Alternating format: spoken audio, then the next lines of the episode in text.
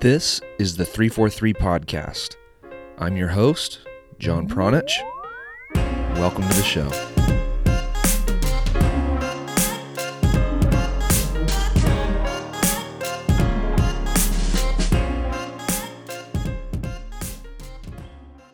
Adelaide Gay is an American goalkeeper that is currently playing in Sweden.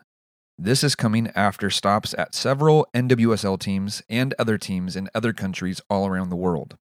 Adelaide continues to explore new routes and push forward with her playing career. This conversation that I recorded with Adelaide covers her entire playing career and experiences as a youth, collegiate, and professional player. So during this conversation, we discuss what led her to the University of North Carolina and coach Anson Dorrance, how competitive the professional goalkeeper landscape is in American soccer, and why pushing your own limits can sometimes be a balancing act. In addition to playing professional soccer, Adelaide has also co founded the popular Duktig brand notebook, which has become a very helpful tool for many coaches and many players around the world.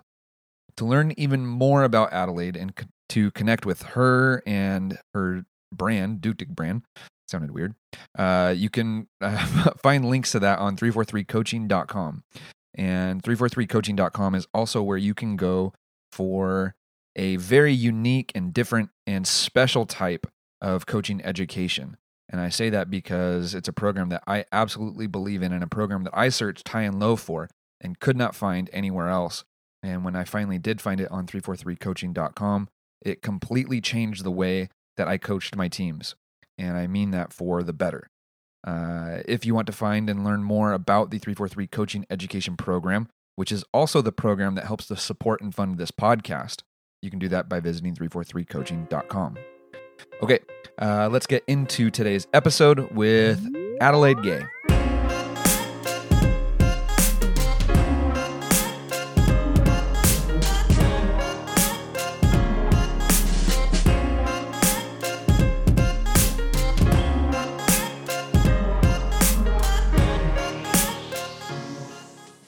Hey, how's it going? Good. How are you? I'm doing all right.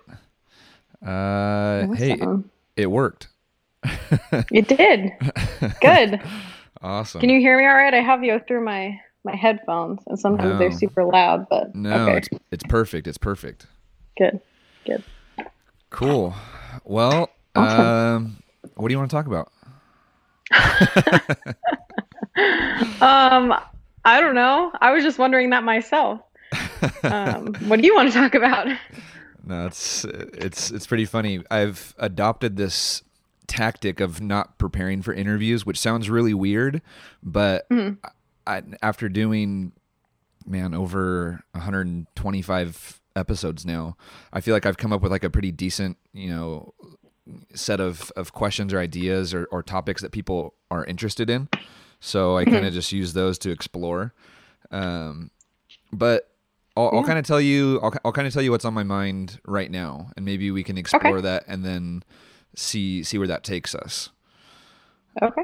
Um, so this is what's on my mind right now. Just the other day, I had the very fortunate experience of interviewing Hope Solo, and she has recently filed a lawsuit, a federal lawsuit against U.S. Soccer to. I want to make sure I portray this correctly. Um, she's fighting for equal pay for for women's for women's soccer here in the United States and for for better wages for women soccer players. And you know, she's done some things to to kind of help move that argument along and to put that on a bigger stage. And so the thing that's on my mind right now is that you're a young goalkeeper, American goalkeeper that chose to not play here in the United States and move to Sweden to play.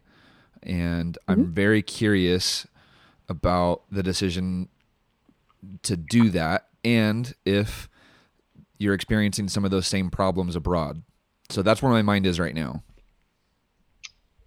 Um, yeah, I mean, I think the the choice to go overseas was really mostly motivated by um, playing time. I think money is obviously an issue in terms of getting to a point where you can support yourself and live. Um, but I think any female athlete that chooses to play for a living, um, it sucks, but you're kind of almost have to be okay with the fact that you're probably not going to make a ton of money.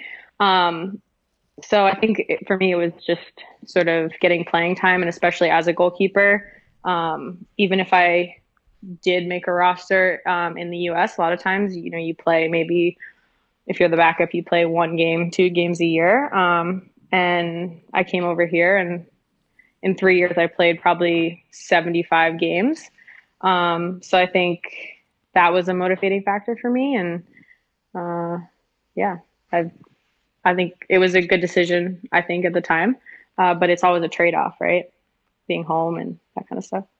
Yeah, of course. Another another thing that I'm sure factored into it is that there's only a limited number of spots available for players, especially goalkeepers here in the United States. Like if if I remember right, what's NWSL has nine teams right now, I think.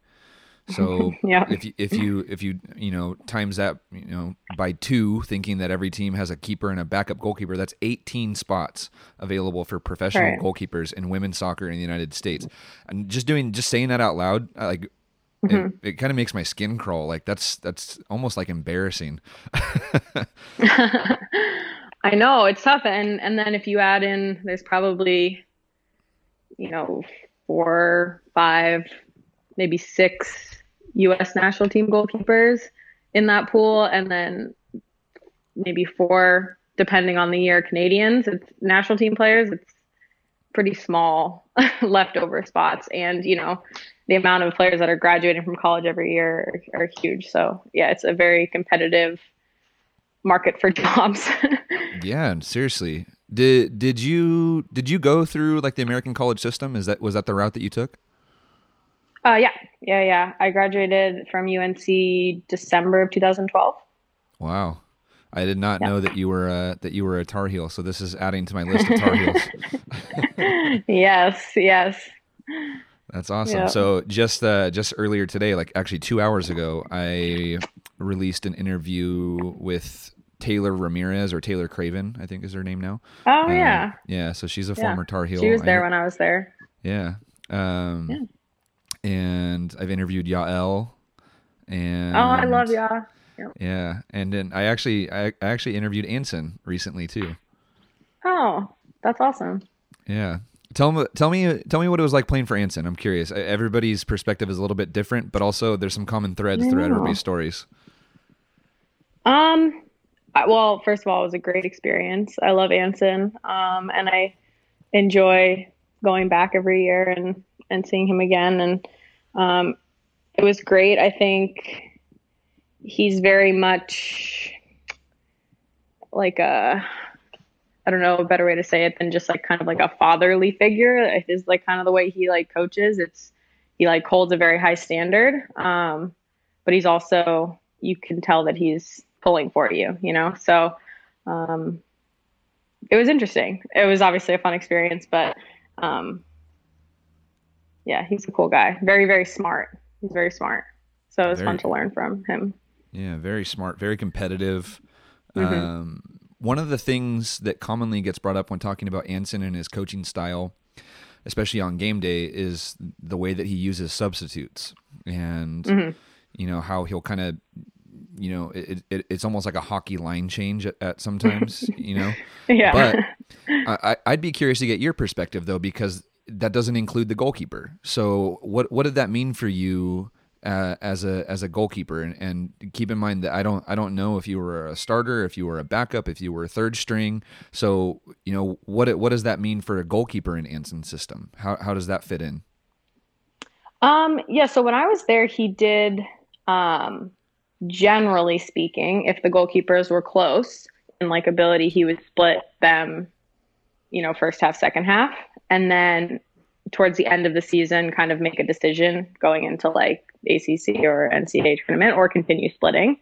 Um, so I actually started out my first year. I was the third string goalkeeper, and I actually got into a game because the two goalkeepers ahead of me got injured, um, and I played like two or three games, and then once one of them came back, one was season end- ending, and then um, I kind of got to keep playing from there. So it's interesting. Obviously, it's tough if you're um, you feel like you should be the starter and you want to play all the minutes. But I also think it's a good system in the sense that you always feel like you have a chance. And I would say that was one of the best things about being at UNC is even when I went to practice as like a third string goalkeeper, I always felt valued. I always felt like, you know, I had a chance um, that if I worked hard, I could work my way into the lineup. And I got a little lucky, but I think that that's one of the benefits of having that kind of competitive system.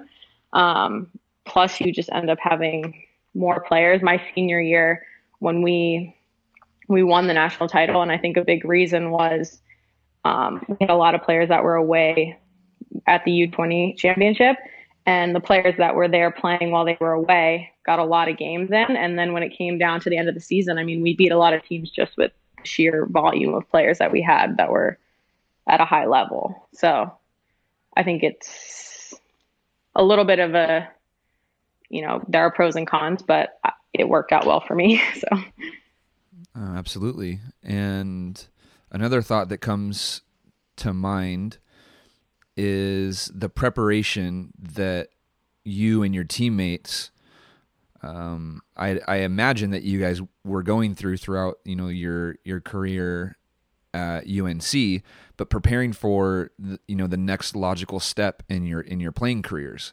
So mm-hmm.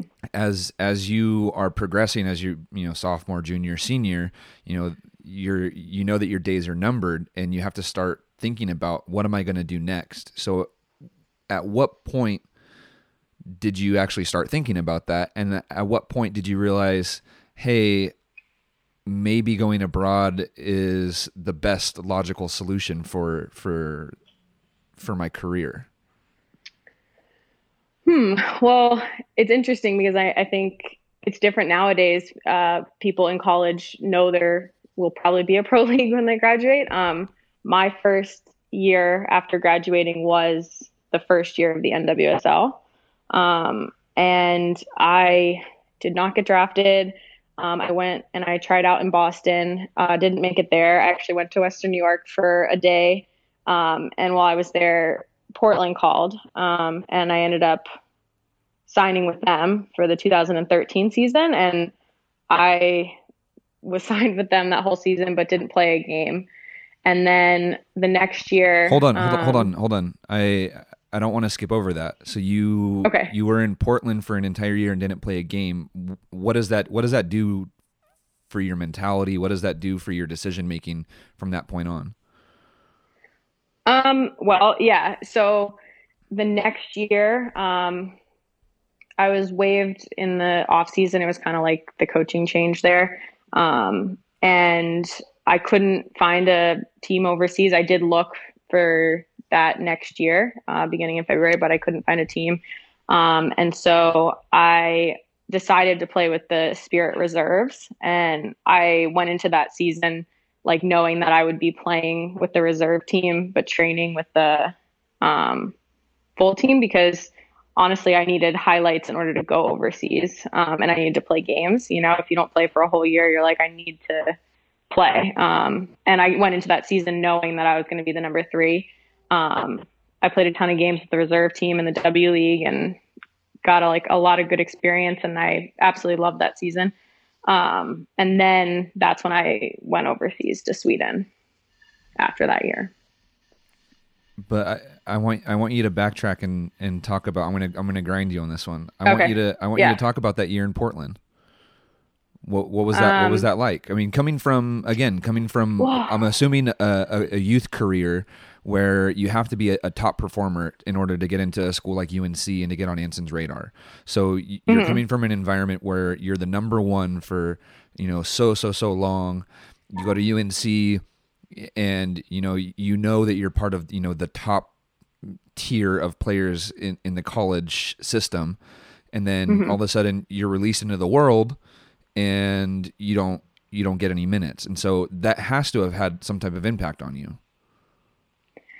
Well, I think luckily or not, not luckily, depending how you look at it, um, my youth career, I did play for PDA and I played for a really good team. And then when I went to college, I initially went to Yale for a year, and then I transferred to UNC. Basically, um, I had met Ducar, who was the goalkeeper coach. I knew him pretty well, and I had talked to Anson, but they were kind of like, you know, there's very little chance that you're going to get playing time here.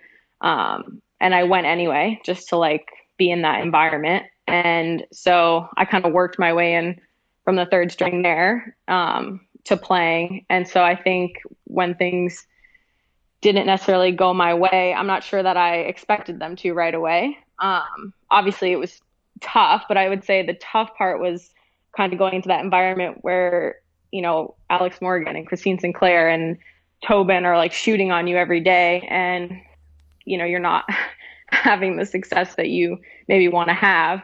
Um, and I think more adjusting to the level was tougher than say not getting on the field.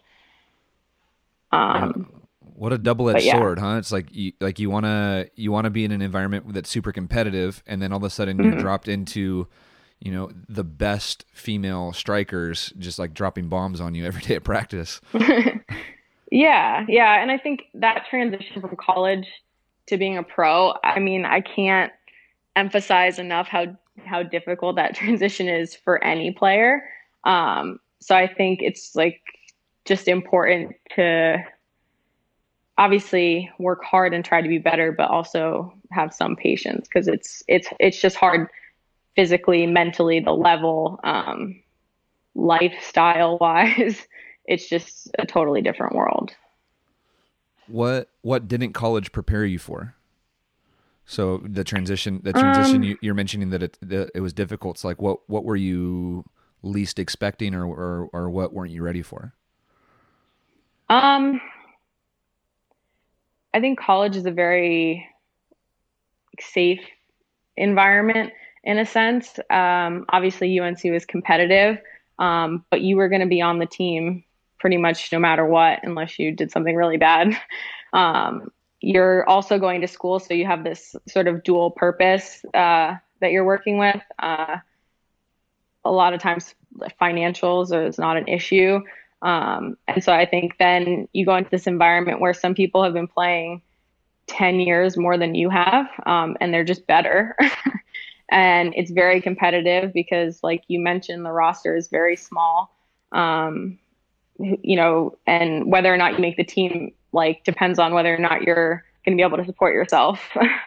Um, so I think it's not to mention, you know, you graduate from college and you wonder, what am I going to do with the rest of my life? And that seems like a much more pressing question at that point in time than it should be, maybe. Um, and so you're kind of trying to figure out all this stuff at once. Um, and it can just be, be a tough year. no, for sure. One of the yeah. things I was I was talking with somebody about uh, recently, I, I can't remember exactly when, but at the coffee shop down the street from my house, we were talking mm-hmm. about women's soccer, and she asked me, you know, h- how much women are making, and, and I have like a, a general idea of, of the salaries in NWSL. And mm-hmm. she mentioned to me, like, you know, that's not enough to live on and i was like yeah i know so a lot of a lot of these girls have you know other other jobs or other side projects that they're that they're pursuing simultaneously with their um, with their mm-hmm. nwsl careers and and not until probably you know within the last decade or so I, I, I feel like the, the men don't have to worry about that as much anymore you know mm-hmm. for the most part mls salaries um, are are v- very very you know good wages when it when it comes to mm-hmm. um, just american lifestyle but um, but that's something that, that you know men transitioning from college soccer to professional soccer the guys that do make it you know they don't have to worry about th- those those same types of things. And so when you mentioned that you know going from having you know everything taken care of in college to all of a sudden like you know how am i going to make it as a pro? Mm-hmm. that's that's a very interesting struggle. And yeah. I don't know if there's enough enough attention on that specific topic. I don't even know how to cover that specific topic because it's kind of it's it, it's kind of all over the place. Right, and I think you kind of figure it out, obviously, and I think a lot of times, especially you know, talking about over here in Sweden, the way that they kind of set you up is, you know, you may not have a huge salary, but, you know, we get lunch every day at the paper mill. So it's kind of like a small thing that is, you know, a pretty big help.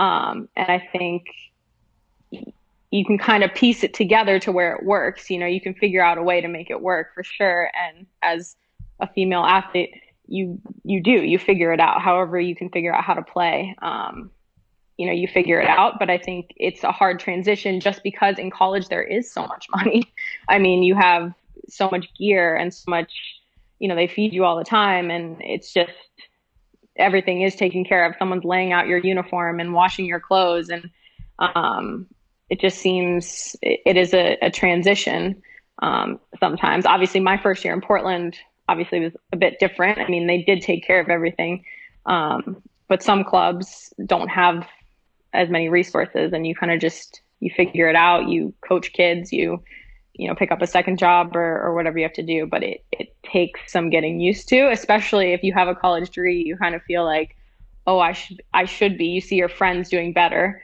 you know financially and you're thinking oh i should be living like that but in reality you know it's you're doing it so you can play so it's you just figure it out and I guess. Well, I don't. I don't want to get to it yet. I'm gonna. I'm mm-hmm. obviously gonna mention in the intro what, what, you and Tiffany are. You know, your your guys' side side gig, but um, mm-hmm. I don't want to get to that quite yet. I want to talk about okay. your your decision to actually go to Sweden and the you know the the hesitations maybe that you had at first or if there were no hesitations at all if it was you know it could have been like nope i'm going right away. Like this is it. But but the the process that you went through and and maybe who you reached out to for information or consultations or you know your your network of, of people that kind of helped you make the decision to to travel overseas? Um i think i'm trying to think when i i got an agent. Uh, he was a a German agent, and the, the the point was to find a place overseas. And I think I I don't know if I started talking talking to him after when I was in Portland or after I got waived from Portland. Um, that might have been when I I contacted him and um, he started looking for teams. Um, and so he was the one that found me uh, this team in Sweden. And uh, obviously, there are some hesitations when you are going to go live in a foreign country and you've never been there and you don't know the people and and it's a little freaky but i think i just really wanted to play at that point and i probably would have gone anywhere.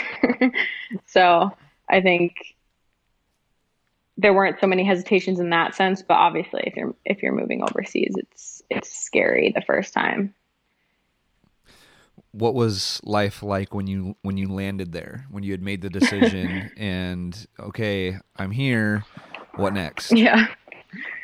Well it's funny because i obviously there's snow everywhere in sweden in february and um, i mean everywhere. And we uh, the the guy who runs the club here here his name's ule and he I mean, he does everything for this club. When I, I say he built it from the ground up, I mean physically with his bare hands. Like he built the stadium, he he put in the new turf. Um, but he drove us uh, from the airport to back to Borlänge, which is like two and a half hours outside Stockholm.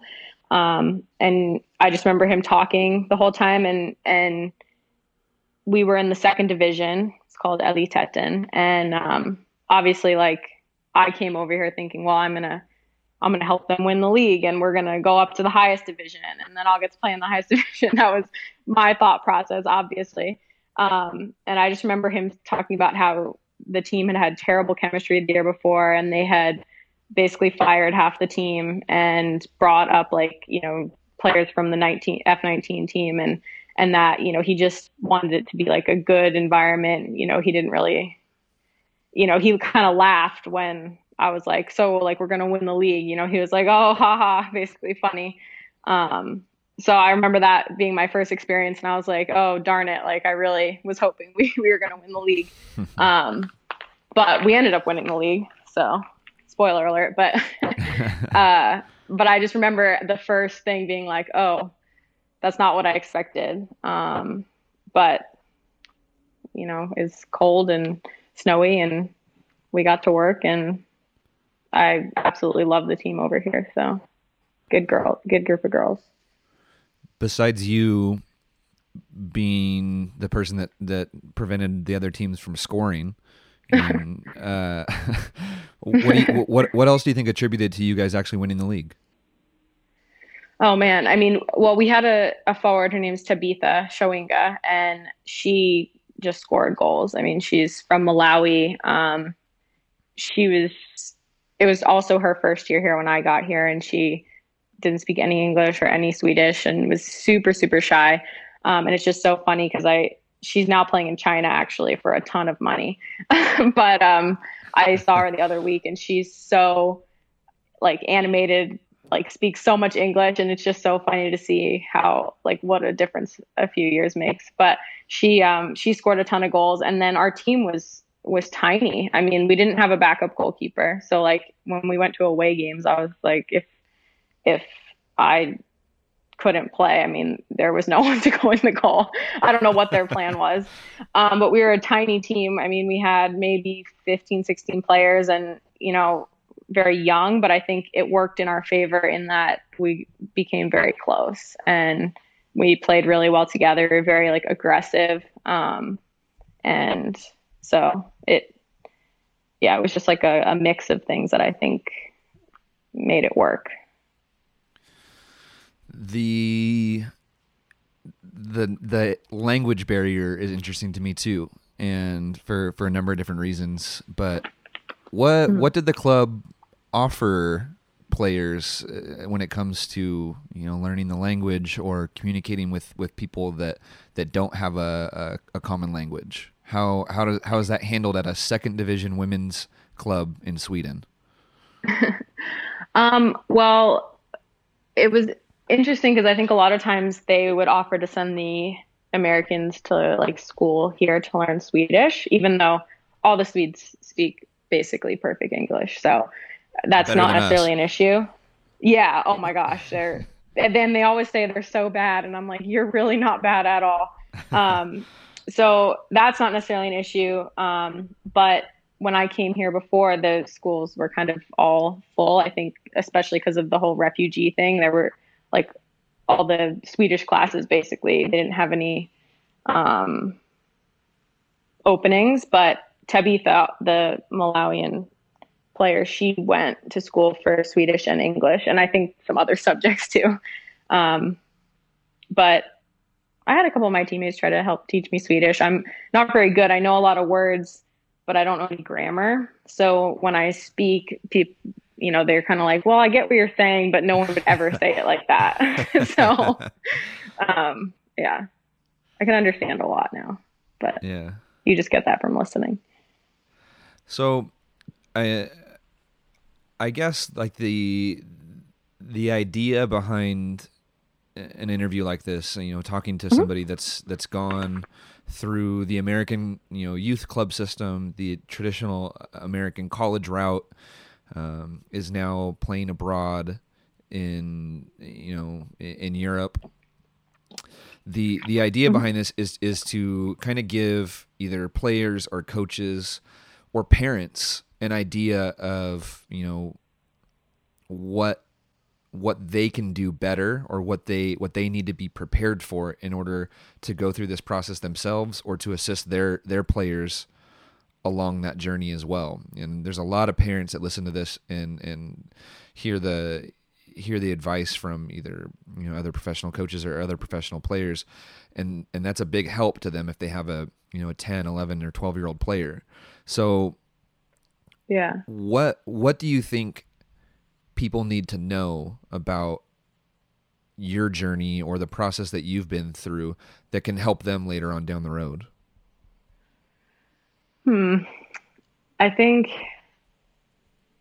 it's interesting because I think the answer to that in terms of the college process is maybe a little bit different than the professional process, if you want to call it that kind of thing. Um, but I think my main personal thing is just if you're playing soccer, play it because you love to play it and play it to win. and I think if you do those two things, you kind of won't go wrong. I think any decision that I've ever made that has been wrong has been for reasons other than that. Um, and so I think anything that is sort of guiding a child, especially, um, should just be do they want to do it and do they want to do it to the best of their ability for them, not, you know, for any other reason. I think um, anytime you do something to get into college or because you think it'd be cool to play professionally or, or whatever, I think that that's when, when things tend to go wrong. That's kind of a very macro idea, but no, that would absolutely. be my general advice. Absolutely. It reminds me of something that was presented to me, like an idea that was presented to me when I was coaching girls soccer actually at a high school. Mm-hmm. And I went to some like seminar this guy selling snake oil like to parents how to how to get your kid into college right but there was oh, there was yeah, one hate that.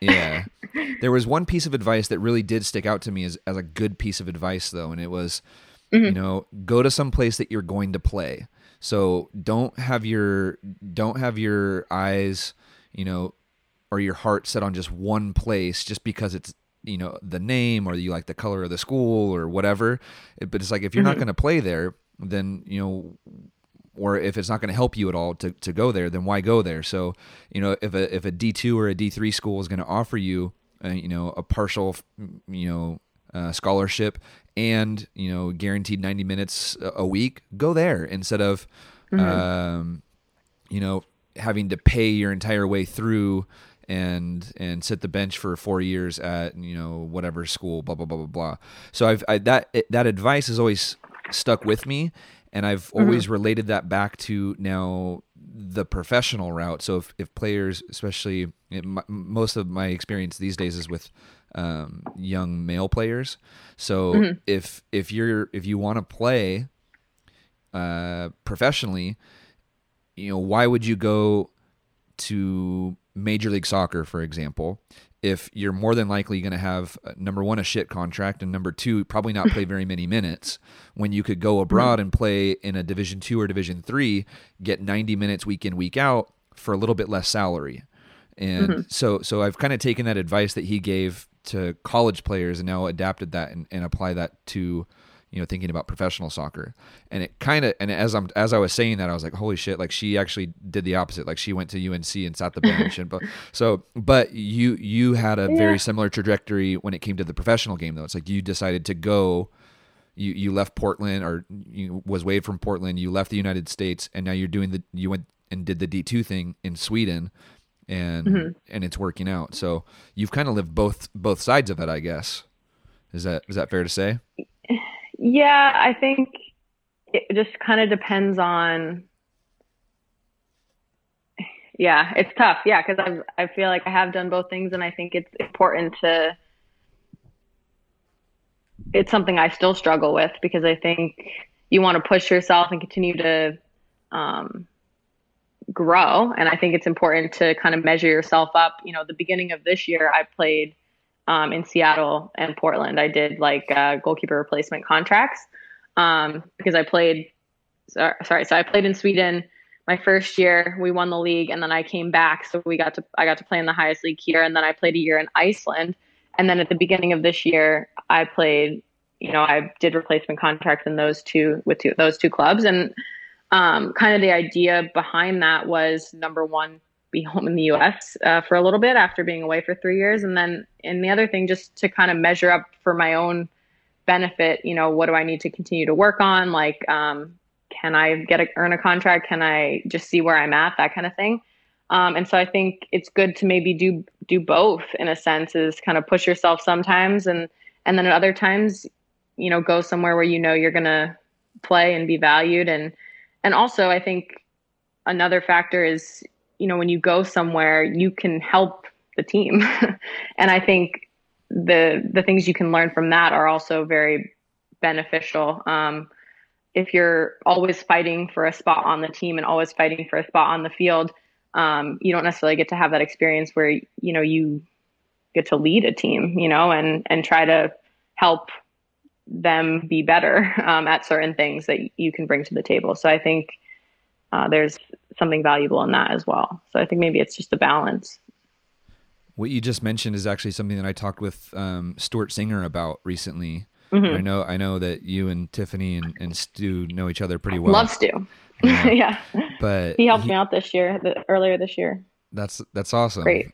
Um, he he mentioned something very similar to what you just talked about, where players want to feel valued where wherever they are, and so if they don't feel mm-hmm. like they're providing any value to the team, well, then it's like, why am I there? And and value mm-hmm. doesn't necessarily have to be like you know playing you know 90 minutes but you know as, as long as as long as they feel like they're contributing to the you know the overall success or mission of the team then right you know then then the player you know feels um satisfied i guess is is one way to is one way to put it um yeah and and you kind of you kind of danced around a, a, similar thought like that and so i'm wondering if if you yeah. and stuart have actually talked about anything related to that um I'm not sure if we talked about anything in that realm now that I'm thinking about it.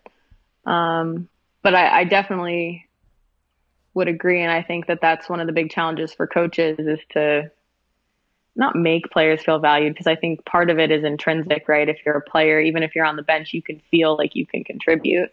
Um, I definitely have always felt like you know, if you're in training, you do your best because you're helping the team, kind of a thing. Um, but I also think that the best managers are somehow able to create an environment where you feel, like I said at UNC. I mean, I was a third string goalkeeper. I always felt like I was important, you know. So I think that is definitely a huge, huge thing in um, in creating a successful team because your bench can sink you pretty much, pretty easily. Absolutely. Um, yeah, so let, us transition into why you and Stuart and and Tiffany, um, ha, you know, have all kind of worked together. So I want to give you a chance to talk about your amazing product that is like on fire in the coaching world in the United States. I and I also I want to ask if you ever anticipated it, you know, growing the way that it's that it's growing. Um no, I think it's grown a very strange, not strange way, but um, obviously we are notebook people. That's why we created it.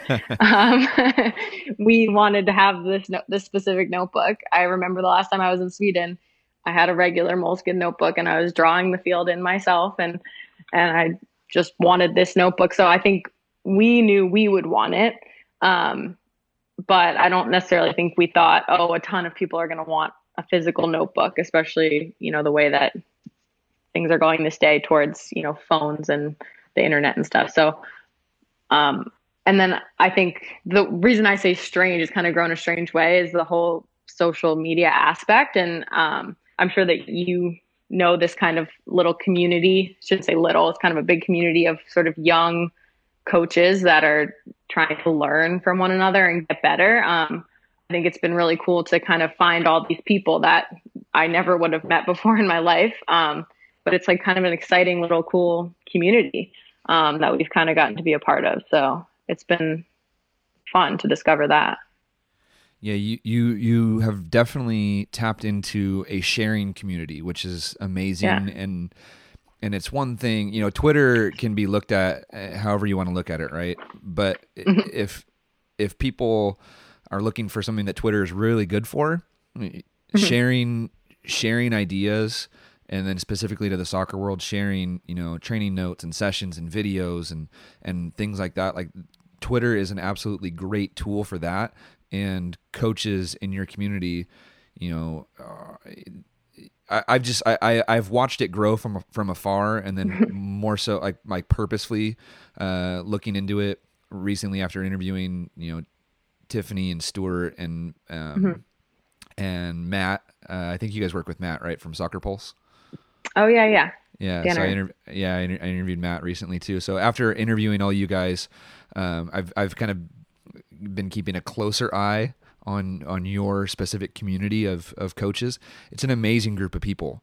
Um, everybody's Yeah. so eager to learn and eager to share as well, which is Yeah.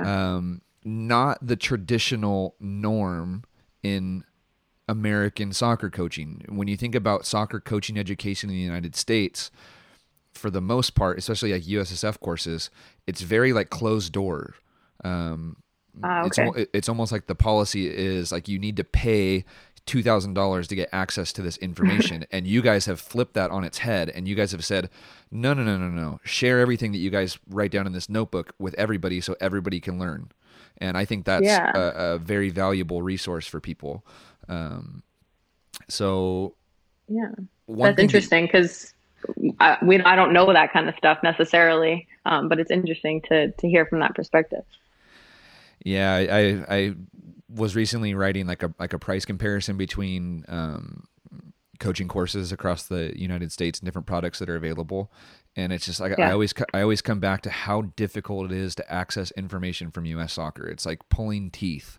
Um, Wow. Whether whether you want to talk about coaching courses or you know mm. just a- anything in general, if it's involved with U.S. soccer, is like pulling teeth, and so um, having people Yeah. that are that are young and innovative and willing to do things differently uh, mm-hmm. is is amazing and and you and Tiffany are are building something that's right right or you know right up that alley of of products that are worth mentioning and I don't want to say that I have any type of cloud or anything like that but I don't I don't recommend very many products and I I have no problem recommending yours Oh, well, thank you. We really appreciate it. It makes Yeah. a difference. um uh, I, I- don't want to I don't want to take up like your entire evening, but I, I do want to Oh, ask totally you.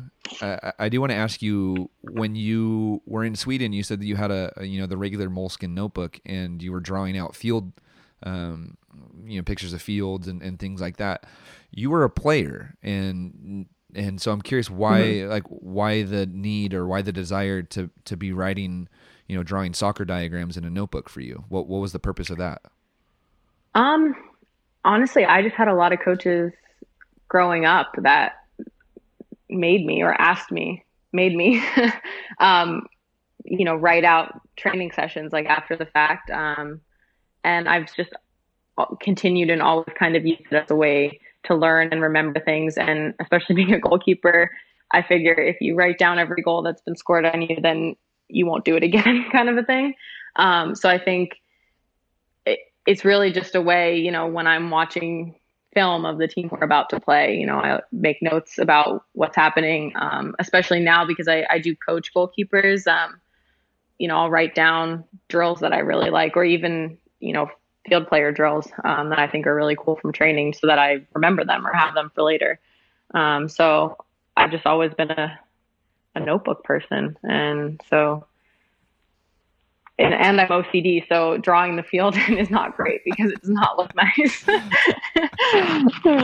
That's funny. Just because just before I, I was walking back from the coffee shop right now, and I was I was looking at your Instagram story, and there's the you have an OCD post on there. I know, I know. I wouldn't say it's like terrible. I know that's like probably a real disease and everything. I just, yeah, I- you know, it bothers me when my lines aren't straight. I'm like, well, now I've ruined this notebook. I need a new one. you know, so yeah. That's Yeah. funny. Um, well, I, I want to. This interview has been all over the place, which is in a way awesome. But you know, people can kind of pick this up at any point during the conversation, Mhm. and, and you know, kind of find a different topic that's I think interesting. But I want to make sure that I ask you. You know, is there something that that you that you really wanted to talk about that I didn't ask about, or did you have an idea coming in this interview? You know, of of something that you wanted to say, or or a message you wanted to get out to people. Um, no, I think you covered everything really well. Playing career, um, the soccer notebooks. Uh, really, that's the majority of my life. I'm kind of a boring person. I go to practice, I come back, I do work, I go to practice again, I come home. Um, but yeah, it's been a great interview. Good job. Thank you. Um, Yeah, there there's a there's a number of different things that that I'm going to link to in the write up of this podcast, mm-hmm. and if people want to find more information about you, there's actually quite a bit out there. Like if you if people want to see you know your work with with Yael, I know that you guys are very close with with her and, and what she does for mm-hmm. for her company. If people want to find more about the Ducar brand um, notebooks. We're obviously yeah. I'm obviously going to link to that. Um, I'm sure that you've seen the communication between Tiff and I, so um, you know there's there's possibility of, of more on on that horizon. Uh, interviews yeah. with with obviously with the people that I just mentioned and Stuart and Matt and now you. Yeah. Um, Carmelina, I don't know if if if Tiff has connected you with her yeah, yet. Carm. Yeah, so so Carm yep. Carm's a, a, another episode that's going to be released soon. So you know, oh, just, awesome.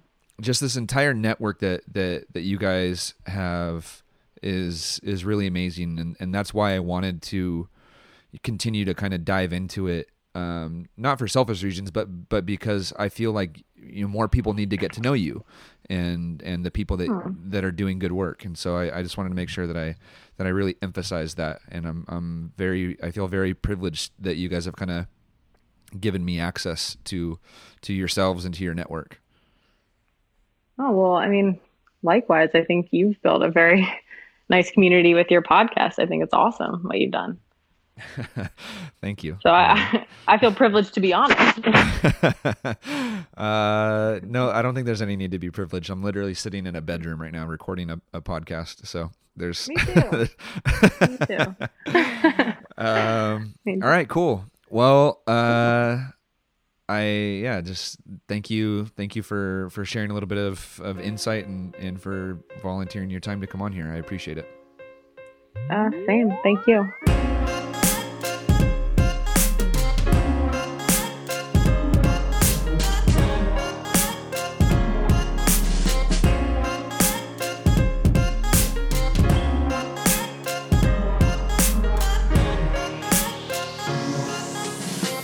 Right. Thank you for listening to another episode of the 343 podcast. And thank you to my guest, Adelaide Gay, for spending about an hour with me on the phone and telling me all about, or telling us all about her experiences in American soccer and abroad. I hope that you guys found that useful. And if you are looking for more episodes of talks with professional players, coaches, uh, non professional players, non professional coaches, people more like you and me, probably. Uh, you can find all of that at 343coaching.com. That's the numbers 343 coaching, all spelled out, .com. And that is also where you can learn how to support and help fund this podcast. And I'm talking specifically about the 343 Coaching Education Program. And that is a program that I have been through that thousands actually of other coaches have been through. And one of those coaches is Tom Byer. And here's Tom to talk a little bit about his experience going through one of our online courses. And I can tell you, after someone who's done a lot of coaches education, both as a student as an instructor, that you will learn more by watching one or two of their videos that you might learn on any full-time course because the the one thing that I liked about what they're presenting is again it's simplicity, man. It's very simple. It's not a lot of you know complicated words. It makes sense, and it goes right directly to the heart of of, of the game on, on on how to how to develop um, not just you know individual players but develop teams as well. Once again, if you would like to learn more about the 343 coaching education programs and how you can help support and fund this podcast, you can do that by visiting 343coaching.com. That's the numbers 343 coaching, all spelled out, .com. All right. Thank you for listening to this episode of the 343 podcast, and we will catch you guys next time.